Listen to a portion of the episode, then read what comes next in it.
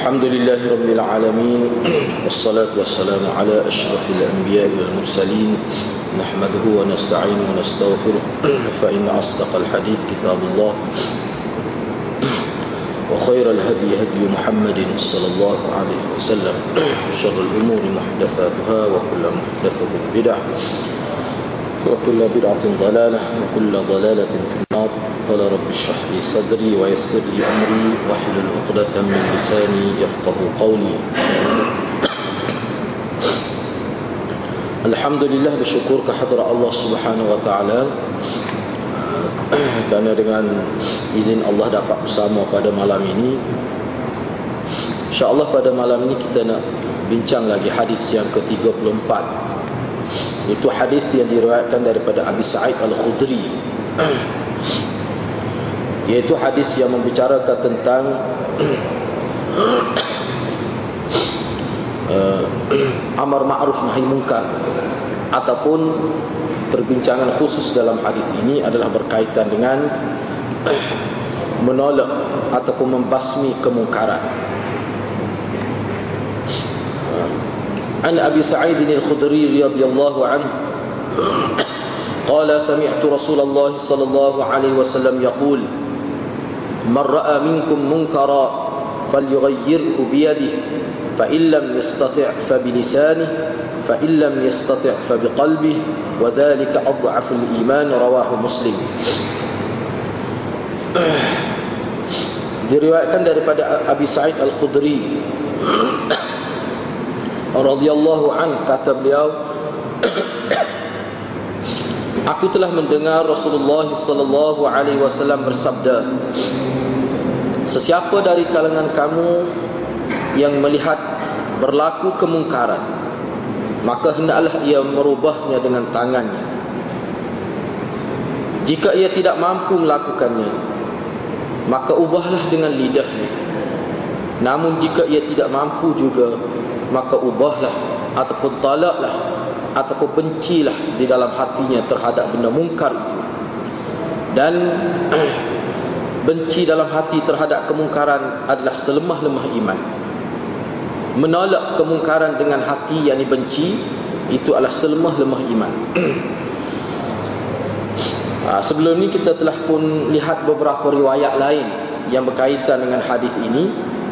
Begitu juga pandangan beberapa uh, ulama yang membuat komentar terhadap hadis ini. Dan kita juga telah pun uh, sebut uh, makna umum hadis ini. Al-makna al-ijmali bagi hadis ini. Jadi pada malam ni kita nak tengok pula nak bincang pula beberapa perkara yang berkait dengan amalan uh, para salafus salih berkenaan dengan hadis ini ataupun yang kita sebut dalam konteks amar ma'ruf nahi munkar ini uh, bagaimana pandangan ulama dari segi syarat dan sebagainya untuk panduan kita lah. Yang pertama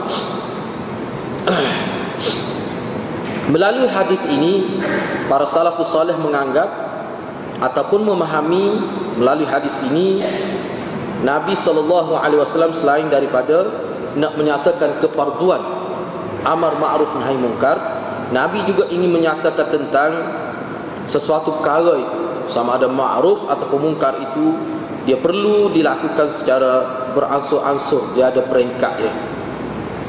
Ha.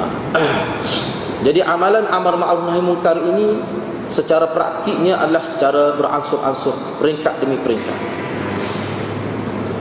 Melalui pengamatan terhadap uh, kerja dakwah Nabi sallallahu alaihi wasallam dan rasul-rasul terdahulu maka ulama buat ketetapan gitu.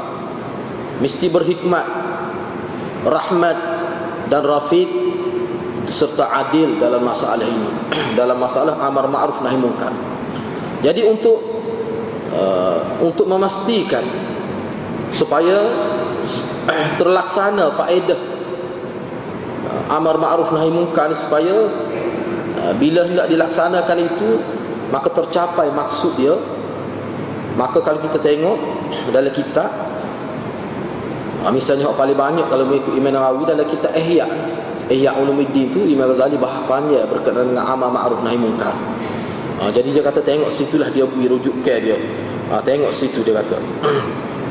Ha, tengok dalam kitab Ihya Ulumuddin ada bab khusus amar ma'ruf bab yang khusus bahkan Imam Nawawi sendiri pun bab amar ma'ruf nahi munkar ini dia ada bab khusus juga dalam kitab Riyadhus Salihin. Oleh kerana Riyadhus Salihin itu kitab yang boleh boleh dikatakan setiap kita ni adalah kitab tu. Boleh rujuk syarah dia. Kalau nak secara detail tengok situ. Ha, cuma ha, pada malam ni kita nak berkongsi beberapa pandangan ulama. Ha, kerana ulama dalam konteks ini supaya tercapai maksud amar ma'ruf nahi munkar itu objektif dia itulah nak supaya benda-benda yang dikatakan maksiat mungkar itu dapat dihapuskan dan dielakkan daripada berlaku. Dan supaya benda tu bila seorang itu nak melaksanakan amal ma'ruf nahi munkar dia boleh pahala. Maka dia kena ada beberapa syarat yang mesti dipatuhi. Atau disiplin bagi orang yang nak bergiat aktif dalam amal ma'ruf nahi munkar ataupun kalau dia tidak sebab ulama sebut amal ma'ruf nahi munkar ni setiap orang dia mesti terlibat tidak ada seorang pun yang boleh mengecualikan diri dia daripada amar ma'ruf nahi munkar itu secara umum. Jadi ulama kata untuk secara umum itu setiap orang terlibat. Tetapi untuk membenteras mungkar dan maksiat dalam konteks yang besar dalam skala yang besar dia tak dapat tidak dia kena ada satu kumpulan yang khusus. Ha, tak dapat tidak.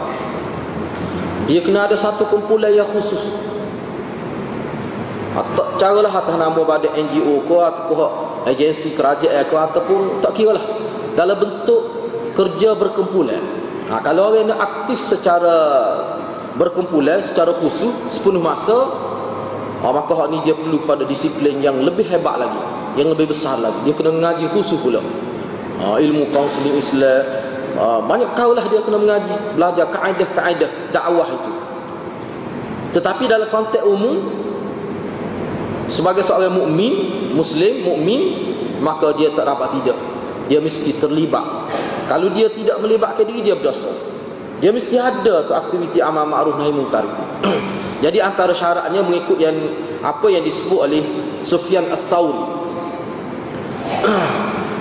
Nah, Sufyan Ats-Tsauri menyebutkan bahawa bila seseorang nak melaksanakan amar ma'ruf nahi munkar itu, nak suruh orang buat benda baik, nak larang daripada orang melakukan benda mungkar, perkara mungkar, maka dia mesti ada, dia mesti siapkan, dia mesti sedar tiga perkara penting, sifat yang mesti ada, ciri yang mesti ada kepada seorang yang nak melaksanakan amal ma'ruf nahi mungkar. Jadi hak ni ni, hak ni ni sebenarnya uh, tiga perkara ni adalah tiga perkara yang mesti ada pada setiap orang sebenarnya. ha, mesti ada pada setiap orang. Yang pertama, Sifat yang pertama Seseorang itu mesti Melakukan amar ma'ruf nahi munkar itu dengan Ada rafiq Rafiq ni dia ada dua makna dalam rafiq ini Pertama sekali Dengan cara yang lembut, sopan Dan dia ada makna kasihan belas kepada orang Yang disuruh Buat benda baik Dan orang yang dilarang Daripada melakukan kebaikan itu. Itu makna rafiq dia ada dua makna.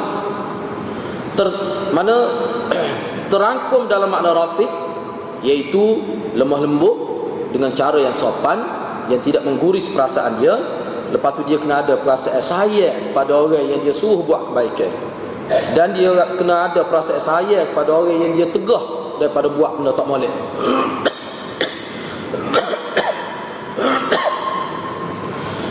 Misalnya ada seseorang itu tidak sembahyang katakanlah, tidak menunaikan salat.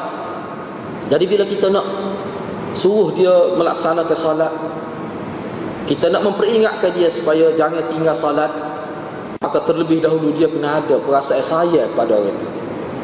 Ah, dari segi ruhnya, dari segi ruh, ruh amal ma'ruf nahi munkar tu disebut oleh ulama dalam huraian dia kena ada. Kalau sekiranya seseorang itu ketika dia suruh orang buat benda baik, atau lari daripada buat benda munkar tak ada perasaan itu hasil dia tidak akan tercapai. Dia tidak akan dapat hasil yang positif. Sebabnya nilai manusia bila dia sayang kepada orang itu usaha dia dia luat dia lain dia tidak sama. Dengan orang suruh juga. Tetapi dia tidak sayang kepada orang. Dia marah apa saya benci. Dia lari dan dia benci kepada orang. Dia tidak sama. Kesal dia dengan seseorang yang lari orang buat benda jahat tapi dia sayang kepada orang. Ha, dia kesal tu lain. Yang kedua sebab banyak juga kita nak sebut ni saya sebut reka-reka sifat yang kedua. Ha, seseorang yang disebut sebagai al-amir bil ma'ruf wan nahi 'anil munkar itu dia mesti adil. Dalam dalam aktiviti amalan dia amar ma'ruf nahi munkar dia mesti adil. Adil dengan erti mana seimbang. dalam huraiannya disebut adil ni maksudnya bila dia nak suruh seorang tu buat benda baik dia kena mengambil kira maruah orang tu. Ah, tu dalam huraian. mana adil? Seperti yang berlaku pada Ibnu Abbas ni, ada satu cerita. Dalam satu riwayat disebut Ibnu Abbas ni pernah ada seseorang di zaman dia selepas zaman Nabi sallallahu alaihi wasallam disebut rijal ada seseorang. Pergi jumpa Ibnu Abbas. Dia kata apa pandangan tuan? Saya nak melaksanakan amal ma'ruf nahi munkar kepada pemimpin ini. Dia sebutlah dalam hadis itu dalam riwayat itu sebut pemimpin mana? Tapi seorang sultan Baga, bagaimana pandangan tuan? Ha, dia tanya Abdullah ibn Abbas. Abdullah ibn Abbas kata boleh. Boleh tu. Tetapi kena ingat, kena jaga disiplin. Janganlah dalam proses kita tegar dia tu menyebabkan dia tu jadi terfitnah dia. Jatuh maruah dia. Ha, tu kena jaga. Kata Abdullah ibn Abbas. Mana kita nak tegar pemimpin ni jangan wisapa jatuh maruah dia. Jangan. Sebab kuku mana pemimpin ni dia boleh naik jadi pemimpin kuku mana pun dia ada kelebihan kuku mana pun. Tidak perkara itu tidak menafikan kekurang, kekurangan dia kekurangan itu memang ada sebab itu kita boleh tegur muka manusia ni. Tapi Abdullah Ibn Abbas kata jangan sampai terfitnah dia. Tercabar kredibiliti dia. Tercabar maruah dia jangan buat gitu. sebab dia pemimpin watak dia tu uh, watak dia tu lain dia tidak super individu tidak ha, kata Ibn Abbas orang itu tanya lagi tetapi kalau pemimpin itu suruh kita buat benda maksiat menganjurkan kepada maksiat apa tindakan kita pula Ah, Ibn Abbas kata kalau dia tentu benda yang dia suruh tu tentu maksiat tak ada khilaf. Sebab tu ulama bahas pula. Hak kita nak tegur orang ni kita kena klasifikasi. Kalau benda khilaf lagu mana cara kita nak tegur dia. Kalau benda tu mujma' alaih benda ijma' lagu mana kita nak tegur dia. Dia tak serupa tu. Kalau benda ijmuk sebab langgar ijmuk ni boleh jadi kafir. Boleh rosak akidah kalau benda ijmuk menafikan terlanggar tu ah, tak kena raya bahaya. Ah, tak kena raya lah. Eh, takut menafikan benda yang ijmuk tu boleh jadi rosak. Tapi kalau benda tu khilaf ah tu dia kena layak cara khilaf. Ah, sekadar bui pandangnya ah, jadi benda khilaf ni dia ada sifat dia lah. Ha, dia ada sifat dia benda khilaf ni mana benda yang ada asal dia ni. Cuma pemahaman itu berbeza. Kalau benda tak ada asal langsung, kita tak boleh nak panggil khilaf. Kalau kita nak panggil khilaf, itu khilaf di kalangan kita lah. Tidak khilaf di kalangan ulama. Setengah-setengah masalah itu tak ada ubah dalam kitab. Ha, kalau benda lagu tu apa khilaf di ala kita. Bukan khilaf di ala Islam tu. ha, jadi benda tu kita kena perhati molek lah. Baik, jadi kena adil. Kena adil. So, maksud adil ni juga ulama bahas antaranya bila sebab dia berkait dengan orang. Ha, kita nak tegur dia tu janganlah depan orang misalnya siapa menjatuhkan maruah dia. Walaupun dia tu tidak pemimpin dia tu orang biasa tetapi tetap dia ada perasaan eh, malu tu. Ha, benda tu kena jaga. Kalau kita tak jaga tu ulama kata tak boleh pahala kita tegur tak boleh pahala siapa menjatuhkan maruah dia Akhir sekali banyak kebaikan dia orang jadi tak nampak sebab apa? Sebab sudah jatuh dah maruah dia. Kalau dia tu pemimpin, kalau dia tu imam, dia salah. Tu imam pun manusia seperti kita lah juga. Nah, yang boleh salah. Ha, kalau nak tegar, dia ada kaedah dia. Dia ada cara dia. Kadang-kadang tegar, suruh orang lain tegar, itu lebih baik. Ha, itulah manusia paling layak pergi agama sebab dia ada akal. Benda tu manusia boleh fikir cara tu. Manusia boleh fikir. Sebab tu, sebab tu asah yang diletak oleh Sufyan Sauri tu kita kena ada niat nak baik saya pada bila saya pada orang, apakah orang kita saya kita sanggup jatuhkan maruah dia? Misalnya ayah kita. Teruk sama mana pun kita buat dia, eh, tak tahu, tak kecek. Oh, teruk sama mana ayah kita pun kita tak ada gambar sikit kita saya. Jadi kita kena sayang kepada orang yang kita nak tegur ni. Barulah akan timbul perasaan nak jaga maruah dia bertindak pun jadi betul kesal daripada saya. Maknanya Sufyan Sauri ni buat kenyataan ni bukan sepitah lalu mikir ni. Mana hasil daripada kajian sebab tu dalam dalam huraian dia ni setelah dia tengok cara nabi, cara sahabat, cara salafus soleh dia buat kajian, dia buat tubik. Ni ni hasil daripada analisa dia daripada daripada fenomena dakwah Nabi sallallahu alaihi wasallam. Termasuk dalam adil ni juga mana kita nak tegur dia tu kita kena tengok dia tu lagu mana kena tahu. Misalnya sebagai contoh ni saya sebut contoh sebab ni masalah berat apa itu masalah aurat kita kata. Ha. Ada masjid boleh sebab beberapa orang berdana tak sebut kita sebut sini ya. No. Eh. Ha, jadi misalnya bab aurat. Setengah-setengah orang itu memang generasi dia tak pernah tutup aurat. Dia lahir dalam keadaan tak tutup aurat. Bukan sekadar tak untuk arak teruk dan makan ni. Ha, jadi bila kita nak berhadapan dengan perempuan ataupun lelaki yang begini keadaan dia, background dia, latar belakang dia tu, dia kena berhati-hati. Dia kena berhati-hati. Kadang-kadang orang ni dengan sebab kita tegur dia boleh jauh daripada agama. Kau jauh. Satu yang bimbang. Ha, mana kena kena pasti juga manusia ni. Ha, kalau dia anak tunggu anak ustaz kita boleh kerah-kerah sikit. Tapi kalau dia ni dalam keadaan yang kita kena pasti dia tu sebagai manusia jauh daripada agama, dia kena tak boleh tak boleh buat terbalah tak terlalu. Ha, dia kena beringat. Ha, tu maknanya kena adil. Nyayalah dia pun tak pernah. Tak pernah diajar begitu. Lama kita dalam masyarakat kita ni keluarga dia tekan semaya. Baca Quran, aurat ada. Mak dia betul, tok dia betul, tok dia pun mati dekat ada tak semua aurat misalnya. Jadi dia, lepas tu dia pun sekolah pun tidak sekolah agama misalnya. Ha, manusia yang begini, dia kena jaga.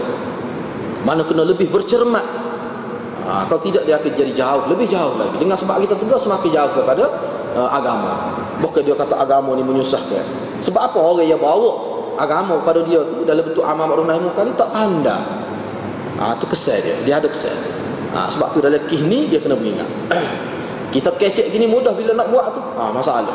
Payah. Orang ada disiplin khusus, ngaji khusus bertahun-tahun dalam bab ni saja. Bagaimana nak teka manusia tu. Bagaimana nak mendalami jiwa manusia tu. Ilmu, banyaklah ilmu yang perlu dipelajari. Kalau di universiti ada khusus ke ilmu bimbingan kaunseling Islam tu, ha, tu yang perlu. Ah, sebab kesalahan itu dalam ruang-ruang syariat. Ha, kalau ruang akidah dia ada kaedah lain pula. Ini dalam bab syariat, dalam bab kehidupan. Yang ketiga Yang ketiga Seseorang yang nak melaksanakan amar ma'ruf nahi munkar itu Dia mesti tahu Saya lupa dia mesti tahu Dia mesti faham Jelas kepada dia Kedudukan hukum Sesuatu yang dia nak perintah Supaya buat dia kena tahu Dan sesuatu yang dia nak lari Orang buat pun dia kena tahu Hukum tu masalah dalam agama Tahap dia kedudukan setara Dibimbangi takut dia suruh orang buat benda tu Sebagai benda tu benda bina Oh misalnya Oh, nyanyi lagu tu. Dia suruh orang ni buat, dia anggap benda ni baik sedangkan benda tu tidak asal, asal dalam agama. Ataupun benda tu sebenarnya bukan ajar Islam, dia suruh. Ki dia jahil tentang benda tu. Maka kalau sekiranya orang terpengaruh dengan suruhan dia, yang mana benda yang dia suruh tu benda yang tidak ada kaitan dengan agama, maka perkara tu akan jadi berat. Dia tangguh dosa. Dosa selama mana kawan tu amal tu dia akan tangguhlah dosa tu. Ha, sebab itulah ulama kata nak suruh amal ma'ruf nahi munkar ni sebab tu setengah-setengah ulama kata untuk orang awam dia kena suruh benda yang jelas. Jangan benda tak jelas dia jangan suruh. Takut salah. Dia jangan larang benda yang dia tak jelas, dia kena larang benda yang dia jelas. Takut dia larang tu benda tu tak apa lagi dalam agama. Ah ha, tu timu fitnah dalam agama. Dia suruh orang buat benda tu benda yang tidak ada asal dalam agama. Benda yang bercanggah dengan agama. Bahkan ajaran lain. Ajaran Kristian benda tu. Ajaran Syiah benda tu. Ajaran Gereja benda tu. Ajaran Yahudi benda tu. Ha, takut jadi gitu. Oh lagu tu nyanyi. Oh. Orang tu kat tu buat. Kena-kena. Oh ni ni ada unsur Israelia. Ada unsur Syiah. Oh nyanyi. Kau itu tegak doa amma. Ha, tu kena tahu. Sebab tu dia syarat. Mana kalau dia tak jelas jangan. Sebab tu ulama, ulama juga ulama kata benda khilafiyah. Tasah kalau benda khilafiah ha, kena tentulah tu ta'rif khilafiah tu. Sebab tu ada setengah-setengah ulama dia kena ta'rif molek benda dia nak suruh. Dia kena ta'rif molek benda dia nak larang takut tersalah. Ni secara umum lah. Lepas tu kita akan tengok pula dia punya tahap dia. Nak Bila orang buat salah ni kita lari selalu. Kau lagu mana? Ha, dia ada pula situ ulama buat disiplin dia. Kau ni ni orang orang yang nak bertindak sebagai amir apa ni bil ma'ruf wan nahi 'anil munkar orang yang nak terlibat tu Nah itu tiga perkara yang penting yang dirumuskan oleh Sufyan Ats-Tsauri.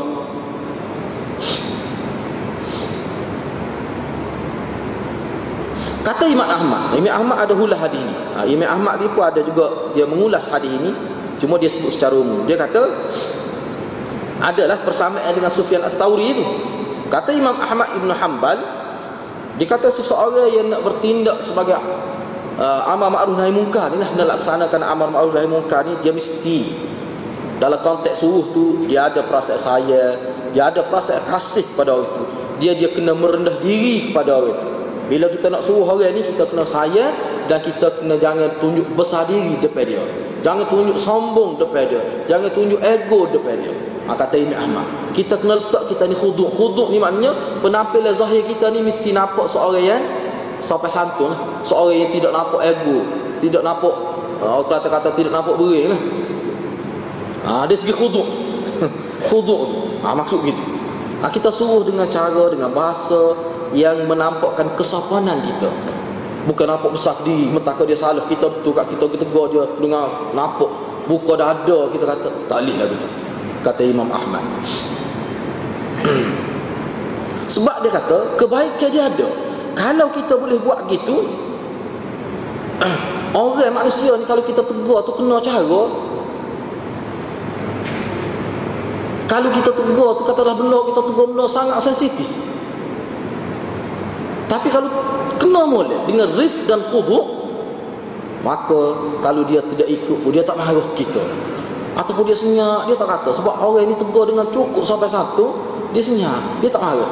Dia kata kalau orang berada dalam orang yang kita tegur tu berada dalam keadaan itu sebenarnya orang tu dia sudah menolong diri dia sendiri. Orang lagu ni bila dia beri tumpuan dia tidak marah kita maka sebenarnya kejayaan pertama untuk kita. Dia klik orang lagu ni kata Imam Ahmad dia klik dia keneng dia mikir hmm. sebab apa? Sebab masuk molek le sebab kita tegur dengan cara rif dan khudu dengan cara nampak kita sayang dia. Tegur dia nampak kita tegur dia kita sayang ke dia dengan raut wajah kita dengan bahasa kita guna dengan tubuh kita gerak tubuh kita kita nampak dia nampak oh, orang ni memang ikhlas tegur dia. Kalau dia tak terima pun dia senyap. Orang lagu ni dia klik rumah nak tidur dia akan memikir kok kita tegur tadi. Tapi kalau kita tegur tu tak kena cara depan orang depan bini dia depan rakyat dia. Lah maklum depan bini dia ni. Dah depan anak dia ah tu dia naik meta mau kalau pun kita tegur ke betul pun kalau tak kena kali naik meta dia mau kita. Balik meta dia mau ha. orang lagu ni dia sebenarnya tak dengar pun apa yang kita tegur dia. Ini kata Imam Ahmad. Ha, ini nak ayatnya seni dia. Imam Ahmad nak sebut ni seni halus yang kita perlu guna semasa kita nak tegur seseorang. Khususnya kalau orang tu mempunyai kedudukan dia perlu kaedah yang khusus. Sebab nak dakwah orang dia tak serupa kita tegur anak kita lain. Ha, kita tegur mak kita lain. Kita tegur ayah kita lain. Tegur pemimpin ni lain. Dia ada cara dia ha, benda tu dia tak serupa tegur tu email lain tegur tu bila lain ha, tegur dia tak serupa jangan kita buat serupa dia gini kalau dari segi falsafah manusia kalau kita baca tentang falsafah manusia Allah buat pada kita di banyak benda tak sama dalam kehidupan kita Tengok bila kita kecek depan ayah kita lagu mana. Kecek dengan anak kita lagu mana. Kecek dengan isteri kita lagu. Tak serupa. Banyaklah benda tak serupa. Pakaian tak serupa. Saya kasut banyak tak serupa. Ha. Jadi tak pelik kalau tak serupa kita bertindak. Dia tak pelik. Memang hidup manusia memang tak serupa Tuhan buat. Dalam banyak-banyak tak serupa ada. Sok serupa ke dia? Akidah. Itu kena serupa. Ha. Tapi dalam benda-benda tadi tak apa. Jadi sebenarnya tak serupa tu mengajar manusia jadi cerdik lah jadi cerdik bagaimana dia nak bertindak dalam keadaan tidak sama ketika ni dia bertindak gini ketika ni dia bertindak gini ha, jadi benda tu tak pelik lah kalau dalam bab ni dia kena sedar manusia tu begitu dia tak sama manusia ni manusia makhluk Tuhan yang paling pelik jadi tak boleh buat kita buat serupa kita tak boleh. Bahasa pula yang kita guna. Kita takut kita tengok adik-beradik ayah kita kecek aku kita nak kecek begitu juga dengan ayah kita. Tak boleh. Ayah kita nampak daun kita dia kecek aku mung tak apa dia sama tarah dia. Boleh lah. Tapi kita nak kecek nampak daun kita aku, nak kecek ayah kita aku tak boleh. orang panggil biadab lagu tu ha, dia ada tahap-tahap dia. Ha, jadi benda tu kita kena faham lah sebab tu ulama bincang benda ni secara serius dalam kitab ni ada sebahagian ulama dia kata hak tadi kalau hak Sufyan Sauri sebut tadi dari sudut orang yang nak melaksanakan amal ma'ruf nahi munkar baik sekarang ni kita nak kita nak bincang pula setengah ulama dia bincang pula dalam konteks amar ma'ruf nahi munkar ini dia ada beberapa tahap dia peringkat yang perlu kita guna ha. kita bila kita nak tegur orang ni dia ada banyak peringkat lima peringkat disenaraikan oleh sebahagian ulama ini disebut oleh Ibnu Qudamah dalam kitab dia Mukhtas apa ni Mukhtasarul Minhaj. Ha, muka surat 122 dia sebut dia kata yang pertama antara uh, peringkat yang pertama bila kita nak nak melaksanakan amar ma'ruf nahi munkar pertama sekali at-ta'rif.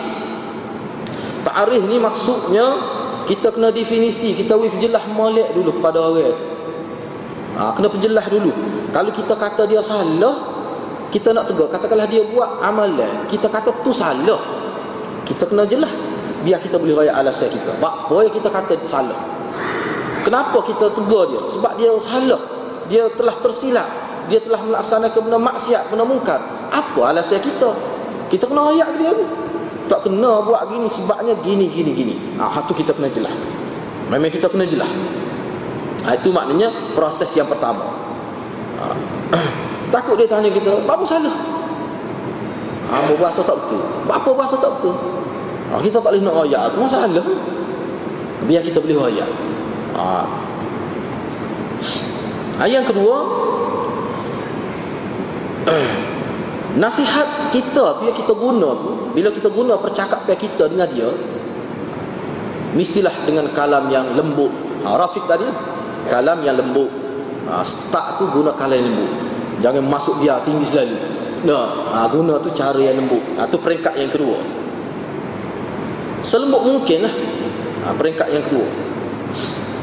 Ha, peringkat yang ketiga, ini ni kita boleh pilih lah, kita boleh pilih. Hak ni tidak semesti ikut ulama kata kita kena tengok. Mana ini antara kategorinya supaya tercapai maksud nak tahqiq maqasid.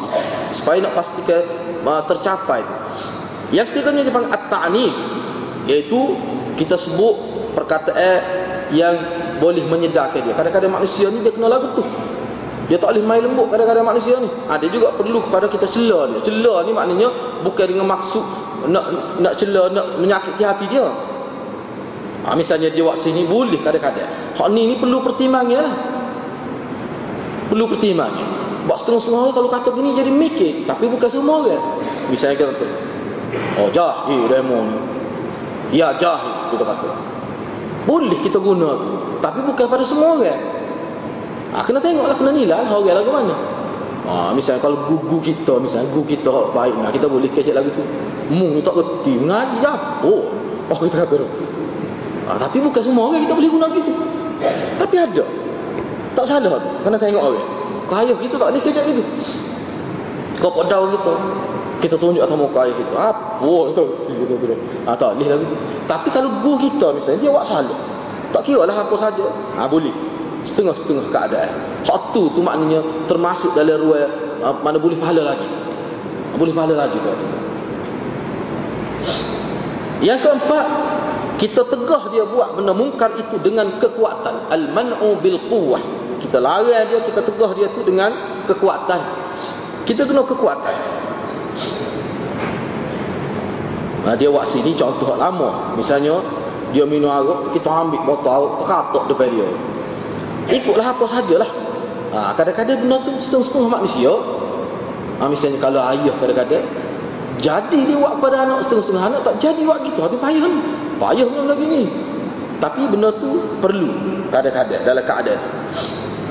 Yang kelima at-takhwif wa at-tahdid bid-darb atau mubasharat ad-darb hatta yamtani. Yang kelima kita menakut-nakutkan dia. Kita uguk dia. Ah, kita kita uguk nak pukul dia. Ataupun nak katok dia ke ha, maknanya kita kita nak serang tubuh dia misalnya. Kita uguklah ah ha, ni. Boleh juga. Tetapi ulama peringatkan kita. Martabat yang terakhir. Martabat terakhir. Peringkat akhir ni hak ni hanya pemimpin saja boleh buat. Imam. Ha. misalnya orang tak semayang. Boleh kau kita nak pukul dia? Ha, kalau Nabi suruh pukul ke? Oh, tu ibu bapa dengan nak tu. Orang lain tak semaya kita nak pukul. Ha, tak boleh. Hak ni dia kena imam. Ha, dia kenakan hukuman. Orang tak semaya boleh sampai mereka pukul dan sebab. Hak ni imam. Dia mesti bertindak. Sebab tu, ha, kalau kita tengok dalam kitab Ibn Qayyim, dia bahas panjang ni. Ha, bak semaya, bak gapun juga tu, ni kewajikan pemimpin sebenarnya. Ha, kecuali ketika anak tu kecil tu atau ibu bapa tapi bila dia besar ibu bapa tak nak kawal dia tidak boleh dilepaskan begitu saja anak tak semaya tu rakyat yang tidak semaya tu ha, ni memang dia kena dia ada hukum dia dia kena ada hukum dia ha, boleh boleh takzid takzid boleh ditakzid dipenjarakan dan sebagainya mana boleh sepatutnya boleh wujudkan satu mana pusat khusus lah ha, seperti pusat serenti tu ha, ni pusat tempat pemulihan orang-orang tak semaya Oh. Memang dia, dia ada buat gitu. Dia ada panggil jawatan kuasa hisbah dia panggil. Sebuah hisbah. Banyaklah hisbah ni maknanya bahagia nak kawal rakyat supaya semaya. Ha, kalau dulu ada. Zaman khalifah dulu ada. Mana untuk ngulu pemimpin peringkat cawangnya peringkat kampung ni dia kena pasti anak buah anak mungkin dia tak semaya. Hak tu dia panggil kaunseling. Kalau tak lesar juga dia angkat kepada pemerintah akhir sekali di penjara tu ada. Sebab kalau ramai rakyat tak semaya tak berkat negeri tak berkat negeri Seluruh rakyat pemimpin juh setengah mana Ah tu. Oh, kalau pemimpin pula tak maya Oh nyanyi Nyanyi rakyat eh? Oh, bukan sekat rakyat yang tak maya Pemimpin pun tak semaya. Oh ni nyanyi Nyanyi balik kita lah Ha, jadi benda-benda gini dia ada khusus. Kalau dulu kalau kita tengok dalam sejarah khalifah ni dia ada khusus. Dia panggil jawatan kuasa tu dia nak kawal benda-benda gini. Sebab semaya ni kira benda rukun benar rukun agama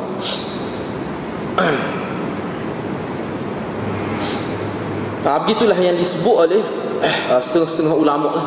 Dia sebut gitu ya. Ada juga ulama kata tak banyak syarat dia kata. Kalau orang ada setengah ulama kata beberapa syarat misalnya seseorang yang nak tegur ni dia mesti seorang yang sudah cukup umur untuk dia boleh pahala tu. Ha, untuk boleh pahala tu. Cukup amu balik. Dia tegur. Lepas tu dia kena tahu kok dia tegur tu apa ni biasa. Boleh katakan hal ni tak ada khilaf lah tak ada khilaf ni ha, tu. bahawa seseorang itu akan boleh pahala uh, maknanya syarat dia nya dia kena cukup amu balik. Lepas tu dia kena tahu kok dia tegur tu jelas benda mungkar ataupun benda ma'ruf dia kena jelas lah tu. Ha, ni dua perkara ni boleh dikatakan sini dia sebut ha, ni tak ada khilaf semua ulama kata begitu. Ada lebat namun Ibnu Qudamah dia ada buat kenyataan dia sendiri ha, ni kita nak berkongsi pandangan ulama lah kita boleh tengok eh? ha, dia kata seseorang yang, yang nak bertindak sebagai al-amir bil ma'ruf wal nahi anil munkar tu nak cegah orang buat benda munkar nak suruh buat benda baik tu dia kena ada beberapa perkara. Ha, pertama sekali dia kata dia kena tahu lah ha, sebab tu saya kata benda ni tak ada khilaf. Dia kena tahu yang pertama sekali dia kena tahu benda dia nak suruh tu kedudukan dalam agama ni macam mana benda yang dia nak lari tu kedudukan tu macam mana? Takut dia lari benda tu masih dalam ruang syarat lagi. Orang tak langgar pun syarat tapi dia lari dah ha, akan dia jahil ha, tak boleh. Kalau lagu tu boleh jadi fitnah tak boleh pahala boleh dosa boleh dosa pula tak kena gaya ha. yang kedua seseorang itu dia mesti warak dan elok akhlaknya orang yang nak melakukan amal ma'ruf nahi mungkar ni ni hak ni ni Ibnu Qudamah sebut ni orang yang kita nak latih khususnya khusus. Saat ni kan saya sebut dua. Nah, hak secara umum semua orang terlibat. So ni hak orang panggil hak pegang kita kata satu apa ni peranan yang khusus. Ha, misalnya pencegah maksiat misalnya. Kalau pak kita ni ada nama pencegah maksiat. Hak ni ni hijab khusus ni. Ha, ni dia ada kebenaran dari segi undang-undang. Ha, dia tu kena juru. Tak boleh hak tak juru lagu tu.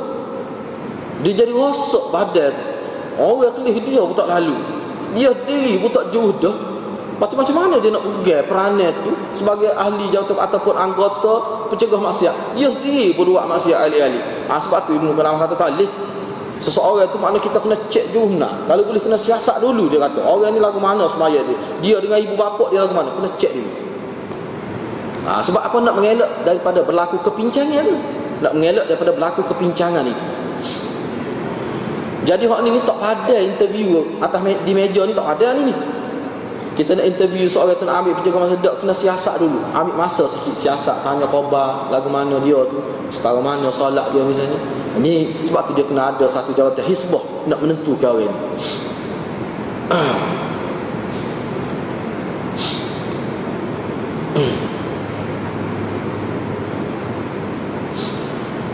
Dan seseorang itu dia kena ikhlas lah dia kata. Sebab tu dia dia istilah ikhlas ini dia guna gini Ibnu Qudamah. Seseorang itu dia tak boleh dalam rangka dia nak melaksanakan amal ma'ruf nahi munkar. Dia tak boleh ada keinginannya dalam diri dia nak supaya uh, orang puji dia. Uh, nak bermuka-muka buat gini nak suruh tak boleh dia tak boleh. Sebab apa? Sebab kadang-kadang amal ma'ruf nahi munkar menyebabkan jadi terbunuh kadang-kadang orang itu. Tercedera orang itu. Tak padalah dengan terbunuh dengan sekejap tak boleh pahala pula. Ha. Lepas tu dia tidak ada berkat macam-macam. Lepas tu tadi Arif, Rafiq tadi Arif dia kena ada perasaan saya kepada orang yang dia suruh, saya pada orang yang dia larang daripada buat benda mungkar itu. Ha, begitu yang disebut oleh Ibnu Sebab tu saya kata dia ada dekat ada dekat-dekat maksud dia tu. Ha, Profesor Muhammad Kutub pun ada buat kenyataan juga dalam kitab dia Qabasat Minar Rasul. Ha, dia ada setuh juga benda ni. Ha, kita nak tengok pandangnya dia lah.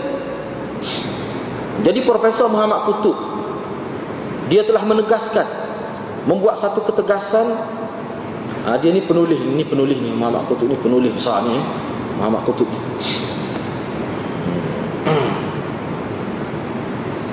Dia kata dalam konteks amal ma'ruf nahi munkar ini kita kena faham bahawa perkara ini adalah merupakan asal risalah para nabi alaihi wassalam.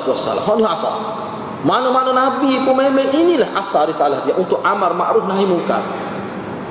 Cuma di bawah amar ma'ruf nahi munkar telah terpecahnya banyak lagi aspek-aspek agama tu. Asalnya tu mana keijazah Nabi-Nabi dan Rasul-Rasul. Ah ni amar ma'ruf nahi kata Profesor Muhammad Kutub. ah dia sebut dia kata sesungguhnya Allah kehendak Allah, keiradah Allah yang menghendaki bahawa manusia ini menjadi khalifah di muka bumi. Memang Allah nak manusia jadi khalifah di muka bumi. Jadi manusia itu kenapa Allah nak manusia tu kehendak Allah menjadikan manusia sebagai khalifah di muka bumi? Kerana manusia itu dia ada kekuatan yang positif nak berbanding dengan makhluk-makhluk yang lain. Manusia lah yang paling positif. Dari segi kedudukan kekuatan dia. Tetapi kata Profesor Muhammad Kutub ini bukan tetapi pemuliaan dari Allah ini takrim ini Allah memuliakan manusia disebut laqad khalaqnal insana fi ahsani taqwim. Pemuliaan ini dari sudut tanggungjawab. Ha tu. Dari sudut tanggungjawab. Mulianya manusia ini kalau dia dapat laksanakan tugas dia sebagai khalifah Allah. Makna tugas khalifah Allah ke apa dia? Amar ma'ruf nahi munkar sebab itulah ulama kata semua orang wajib terlibat. Dia tak dapat elak diri. Ini kefarduan atas setiap orang. Dalam konteks yang umum. Setiap orang mesti ada benda ni. Walaupun dia tidak ada keluarga pun dia tetap ada. Sebab manusia ni manusia yang bermasyarakat. Dia mesti ada. Mesti ada berlaku di hadapan dia benda-benda mungkar. Kecil ke besar tak kira. Maka dia kena ada perasaan amar ma'ruf nahi mungkar. Ha, itu kata Muhammad Kutub. Dia kata antara tanggungjawab yang besar inilah amar ma'ruf nahi munkar. Ah, itu komentar daripada Profesor Muhammad Qutub. Begitu juga Ibn Qayyim bahas panjang beberapa muka surat dia bahas. Dia kata sebenarnya ah, keseluruh kesemua apa ni kita kata kekuasaan Islam bila orang panggil kuasa Islam Nabi duduk di Mekah tak ada kuasa bila duduk di Madinah ada kuasa ha, selepas tu kuasa yang dipunyai oleh pemimpin-pemimpin umat Islam itu maqasid dia apa? Semuanya maqasid dia adalah amal ma'ruf nahi munkar. Dia pergi situ belakang hakikatnya. Dia simpulkan begitu. Ha, itu kata Ibnu Qayyim rahimahullah.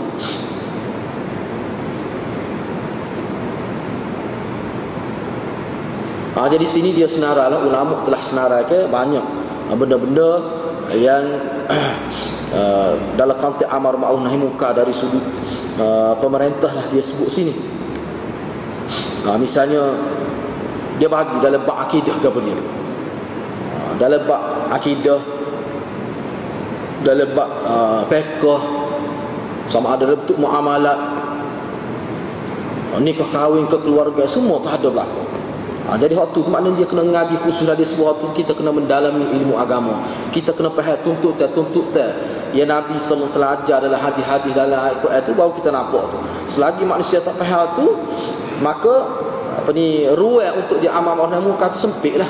Tapi dia tetap ada. Ha, disebut begitu dia tetap ada perkara itu. Ha, misalnya Nabi bertegas ini ada disebut di sini. Ha, Nabi bertegas wa fi sahih dalam kitab Bukhari ada disebutkan ha, misalnya contoh bagaimana Nabi uh, bertegas dalam uh, perkara-perkara yang bersifat perkara besar lah, yang ada berkaitan dengan akidah misalnya dalam sahih apa ni Bukhari disebutkan lamma wa fi sahih annahu sallallahu alaihi wasallam lamma ra'as uh, la aswar fil bait lam yadkhulu hatta amara biha famuhiyat.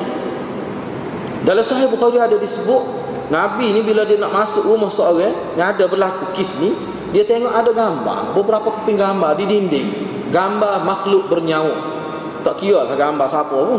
Nah, dia tengok ada. Nabi tak sih masuk kecuali dibuat dulu gambar tu daripada rumah. Sebab gambar-gambar kata din ini bukan budaya Islam. Dia tu budaya pokok Rom dengan Parsi, tidak budaya Islam. Jadi kalau kita letak juga mana kita ambil satu budaya lain yang tidak ada kena mengena dengan agama. Nabi tak boleh. Oh banyak ni ad, banyak lagi hadis lain yang sebut la'anallahu al-musawwirin wal musawwirat. Allah la'anna orang yang melukis. Melukis ni sama ada melukis gambar timbul atau ulama bahas dalam kitab lah. Ha, termasuk gambar. Kalau timbul boleh lihat daripada beberapa dimensi ni lagi tak boleh. Semacam berhala lagi tak boleh. Hak gambar ni, lukisan ni kalau bersifat benda makhluk bernyawa, ha, tu Nabi tu sebab itu bukan budaya Islam. Ha, tu jelas bukan budaya Islam. Dia kalau buat aku dia akan lebih mengarah pada benda yang tidak baik. Benda yang tidak baik. Sebab setengah-setengah tokoh kuasanya uh, apa ni uh, apa ni kalau kita tengok berhala-berhala Quraisy uh, suak, ak, suak dan sebagainya tu. Uh, suak tu misalnya disebut dalam Quran tu kan. Nah, dia tu asalnya orang baik di zaman dulu. Uh, zaman sebelum zaman Nabi tu disebut dalam kitab dia ni kerja aja dia dia ni, suak ni. Hijab ke dia dia? Nama berhala Mekah tu besar. Hijab dia ke dia asalnya? Dia ni hijab dia juga buat koleh untuk orang jiwa haji. Disebut dalam kitab dia capur bali, capur air, bergula gitu. Koleh lah kita kata. Benda yang paling jimat lah. Tapi kalau orang makan waktu tu kau tak ada duit pergi Mekah pun tidak tidak lapar lah. Ha, dia pergi makan waktu buih air. Percuma pada uji Muhammad. Percuma. Tu hijab dia. Ha, nama dia nama lain. Jadi orang kenal dia sebagai orang baik. Bila dia mati, orang terasa kehilangan dia. Tak ada adalah orang yang sapuk makan minum jemaah haji. Masyarakat saya dia ha, disebut orang pun bagaimana nak kenal dia. Anak cucu tak kenal dia. Ah ha, tu mula lukis gambar dia letak dinding. Ni lah orang panggil suak ni. Nah, ha, akhir sekali. Tetapi semua tokoh ni bila berlalu daripada generasi ke satu generasi, dia semakin hebat dia rasa tokoh ni. Semakin jauh daripada tokoh tu semakin hebat. Mari generasi cucu ni tak bunga. Mari buat cinyak ni oh rasa hebat lagi. Aku lagi lukis gambar cukup sore kalau betul tu sebenarnya peringkat-peringkat nak jadi sembahan. Akhir sekali sembuh sebab apa orang rasa hebat? Sebab Mahatma Gandhi. Mahatma Gandhi asalnya gambar eh? asalnya gambar lepas tu lepas tu buat patung. Mula-mula patung tu boleh tengok kurpes saja kuki kita akhir sekali siap sore Akhir sekali lah ni setengah-setengah tu sembuh Hak fanatik tu sembuh Mahatma Gandhi Maknanya gambar ni dia lebih terarah ke arah itu. Ha, eh? Kerana asal dia pun daripada Pokok Parsi ke apa tu ha, Memang Dia bersifat sembah. Sebab tu Nabi SAW sangat tidak suka benda ha, Disebut dalam hadis itu Nabi tak boleh masuk dalam rumah ada gambar. Ha, Dalam rumah ada gambar.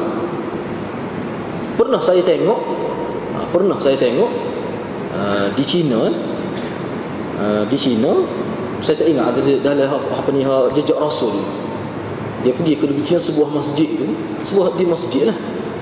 Ada gambar tak tahulah masjid tu masjid masjid orang Islam ke masjid orang Syiah kita tapi dia katanya Islam. Ya dalam masjid tu ada gambar aku main dalam masjid duduk depan kejut saya tengok. Ah tu jejak. Ah, mana jejak rasul lah tu? Kira-kira ni. Nah, ha, tengok gitu. Oh, jadi maknanya siapa sana tu pengaruh tu? Ada kan Khomeini besar tu modok kan. Ha, jadi hak orang terlibat dengan Rasul ni sepatutnya kena diberi taklimat juga lah kamu lagu tu. Jadi orang nampak lagu mana dalam masjidnya ada. Gambar. Gambar dajjal lah tu. No. Eh, jadi bergerak lah lagu tu. Ha, teruk eh. Lepas tu terang malam kemarin tu saya tengok dalam dunia ha, berita jasilah tu kan. Ha, konflik berlaku di antara Iran dengan Amerika sama sekali. Lepas tu adalah wakil Iran tu dia, dia bocak di uh, di Iran lah. Dia buat sidak akhbar. Jadi background belakang tu jelas terang. Kita tulis kita boleh baca lalu. Ya Mahdi Al-Muntazad Adrikni. Oh, terang sebut syirik tu. Wahai Imam Mahdi Al-Muntazad Selamatlah kami. Selamatlah saya. Terang tu sebut sebab kalau kalau di White House ke dia tulis White House belakang tu dah background dia. Oh ni dah. Ya Mahdil Muntazad adrikni. Terang. Jelas tu syirik. Jadi harap-harap ni mana kita peka lah dengan benda-benda gini eh. Nah, dia sebut juga sini banyaklah antaranya masalah wajib kepada pemimpin memberi pengajaran kepada perempuan-perempuan supaya jangan keluar. Kena kena jaga dari segi pakaian. Tu kewajipan pemimpin. Walaupun kewajipan ibu apa tu ada juga dia sebut sini ya. dia sebut sini.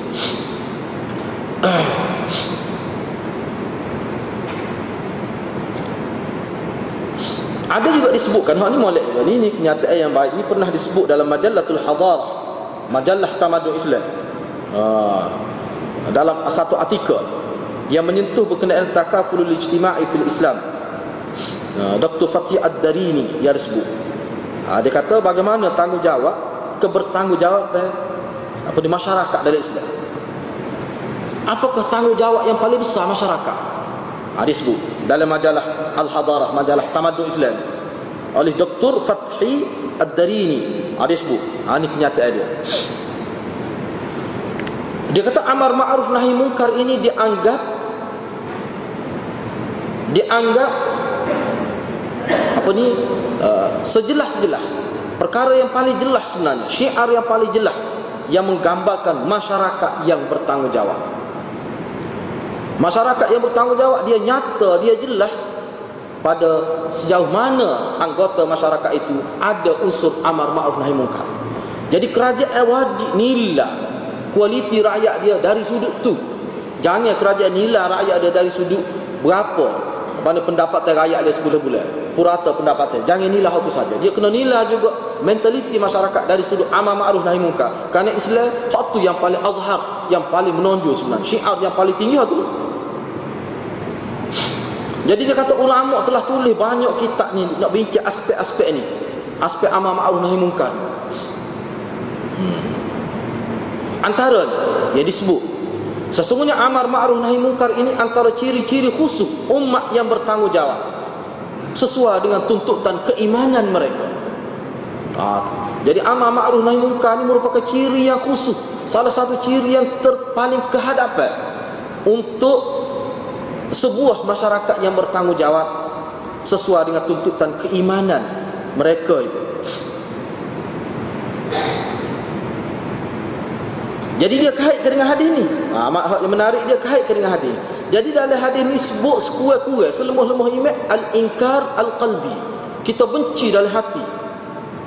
Ketika mana kita tidak ada kuasa, ketika kuasa berada di tangan orang lain, kita tak ada kuasa sama ada dalam bentuk individu ataupun masyarakat Islam tidak ada kuasa, tetap tanggungjawab ni tetap ada, dia tidak hilang tanggungjawab ni. Tetap ada. Katakanlah kita tak ada negara, Umat Islam tak ada negara. Umat Islam hidup sebagai manusia yang merempat, tetap dia ada juga tanggungjawab ni. Iaitu dia ingkar al-inkarul qalbi ni, benci dengan hati terhadap maksiat benda mungkar. Kerana dia kata selagi ada hak ni, masyarakat itu akan ada nilai. Dia bila ada hak ni, masyarakat itu akan melahirkan membuahkan hasil yang baik kukuk mana pun. Mana masyarakat Islam ni kalau dia tertindas setara mana dia tidak ada kuasa yang memerintah pun jiwa dia hidup jiwa dia hidup jiwa dia tidak mati dia masih lagi umat Islam yang bertanggungjawab masih ada lagi mana kuasa itu namun sekiranya tidak nyata dalam masyarakat Islam tidak menonjol amal ma'ruf nahi munkar maka Masyarakat itu walaupun hebat dari segi pembangunan fizikal boleh memerintah tetapi laki matalah sebenarnya masyarakat itu tidak ada nilai di sisi Allah Subhanahu wa taala. Kenapa? Karena masyarakat dia itu tidak boleh mewujudkan kebertanggungjawab dari segi bermasyarakat. Sebenarnya hak ni hak paling besar ni. Kata Dr. Fatih Darini, hak ni hak paling besar. Kata Muhammad Kutub lagi, dia sebut dalam majalah yang sama. Dia buat komentar juga berkenaan dengan hadis ni. Kata Muhammad Kutub, masyarakat yang ada nilai nasihat menasihati sesama mereka untuk melakukan kebaikan dan masyarakat yang ada nilai dalam diri mereka untuk melarang manusia melakukan mungkar itulah dia masyarakat yang mempunyai ikatan sosial yang kuat kata Muhammad Kutub adapun masyarakat eh, yang membiarkan kemungkaran berlaku mereka tidak melibatkan diri dalam amal ma'ruf nahi munkar. Bahkan mereka lebih suka membiarkan orang lain mengambil tugas amar ma'ruf nahi munkar. Itu dia dia masyarakat yang sedang menurun, menjunam, jatuh ke tahap yang serendah-rendahnya. Ini kata uh, Muhammad Kutub dalam Majallatul Hadarah. Majalah Tamadun Islam lah kira-kira ni. Ha, dia sebut gitu. Maknanya berat lah benda ni ni. Eh? Benda ni berat. Jadi kita kita ni, kita kena tengok lah. Sejauh mana kedudukan kita dalam masyarakat ni. Kalau benda ni lillah, maka kita sedang menuju ke arah kehancuran itu yang diisyaratkan oleh Muhammad Qutub ha, yang terakhir yang terakhir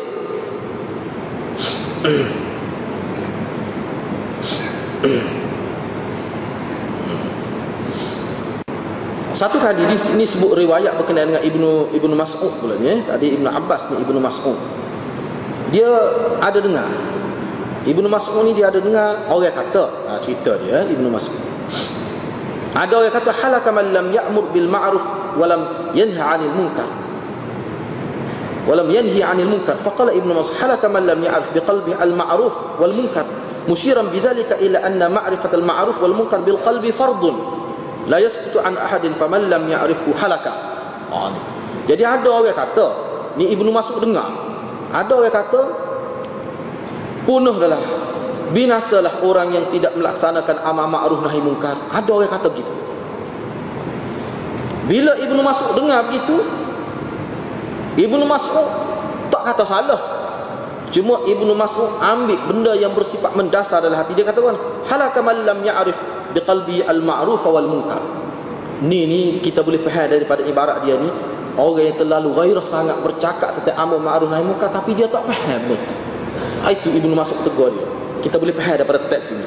Ibnu Mas'ud kata sebenarnya yang binasa orang yang tidak boleh kenal dengan hati nurani dia apa itu ma'ruf apa itu mungkar kenyataan Ibnu Mas'ud ini dalam keadaan dia mengisyaratkan kepada kepada wajib fardu seseorang itu dia kena tahu.